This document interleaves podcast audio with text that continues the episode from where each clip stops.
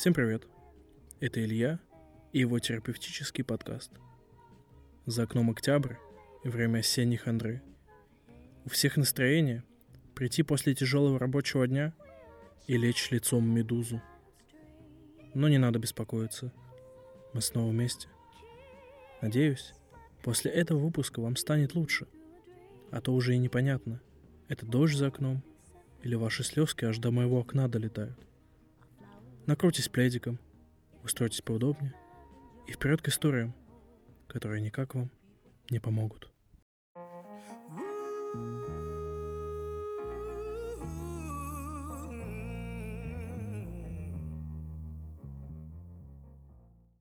Гнев и злость. Многие из нас испытывают эти чувства. И это нормально.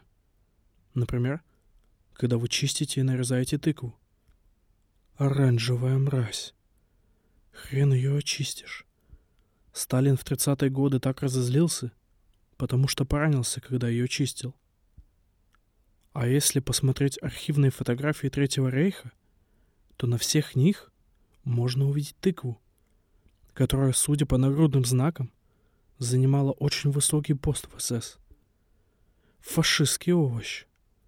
А резать ее так тяжело и трудно, потому что она до сих пор скрывает Гитлера, который в ней прячется. Ладно, извините меня. Вы сами видите, злобу могут испытывать все. Главное — это уметь преодолевать ее и выпускать наружу. Если этого не делать, можно стать блядской нацистской тыквой.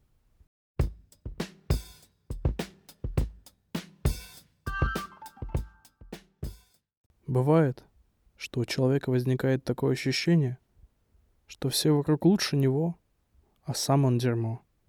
И ничего не получается, и нет веры в себя. Я вас успокою. Вы никогда не станете самой главной мразью, потому что это звание уже занято за депутатами Госдумы. Они даже сдают экзамен на мразь. Экзамен заключается в том, что будущий депутат должен найти животное из красной книги и начать встречаться с ним. Они создают самые лучшие и крепкие отношения. Если посмотреть на эту пару, то начинаешь верить в любовь.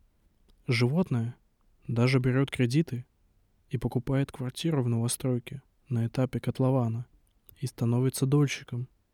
Настолько у них доверительные отношения.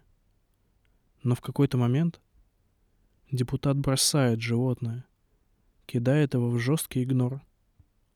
А животное, уже не веря, что можно снова начать такие же идеальные отношения, уже не может найти себе пару и вымирает.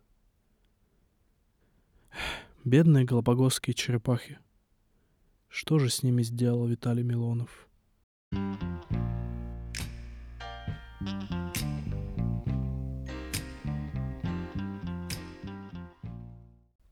Нет ничего лучше для отдыха разума, как прогулка по лесу.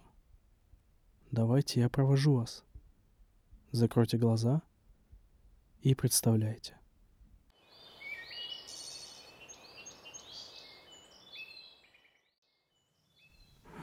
Слышите? Это шумит лес. Так он дышит. Как будто коронавирусный больной, который отрицал существование вируса, и у которого был фетиш на облизывание поручней в метро. Ммм, спокойствие. А это что за звук? А, комар летит. Не пугайте его. Пусть садится к вам на руку. Не прогоняйте. Комару нужна кровь. Он спасает друга, которого ранили в бою на комариной войне. Ему сломали носик. Ой, а это кто? А, это же белочка орешки в дом несет. Какая милота. Ну, просто белка старая, и у нее ментальные проблемы. Белка тащит в дом всякий мусор — а соседи жалуются, что в подъезде воняет и крысы завелись. О, слышите? Егор Летов идет. А мы с вами пойдем дальше. Прямо перед нами какая-то уютная нора. Давайте заберемся в нее.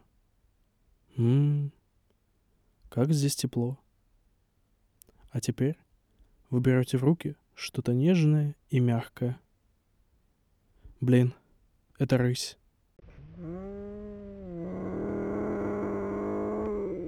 Не бойтесь ее. О рысях в обществе сложилось сложное впечатление.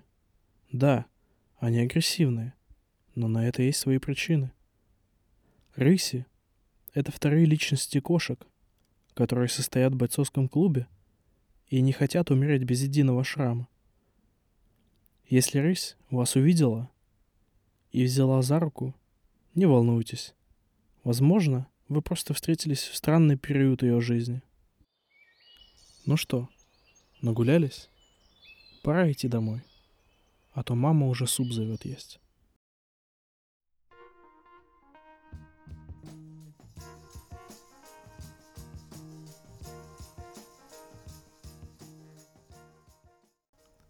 Я верю, что вам стало лучше. А теперь идите спать. Это был очередной сеанс психотерапии от Ильи. Такой же полезный, как у бесплатного врача в поликлинике. Помните, я вас всех люблю.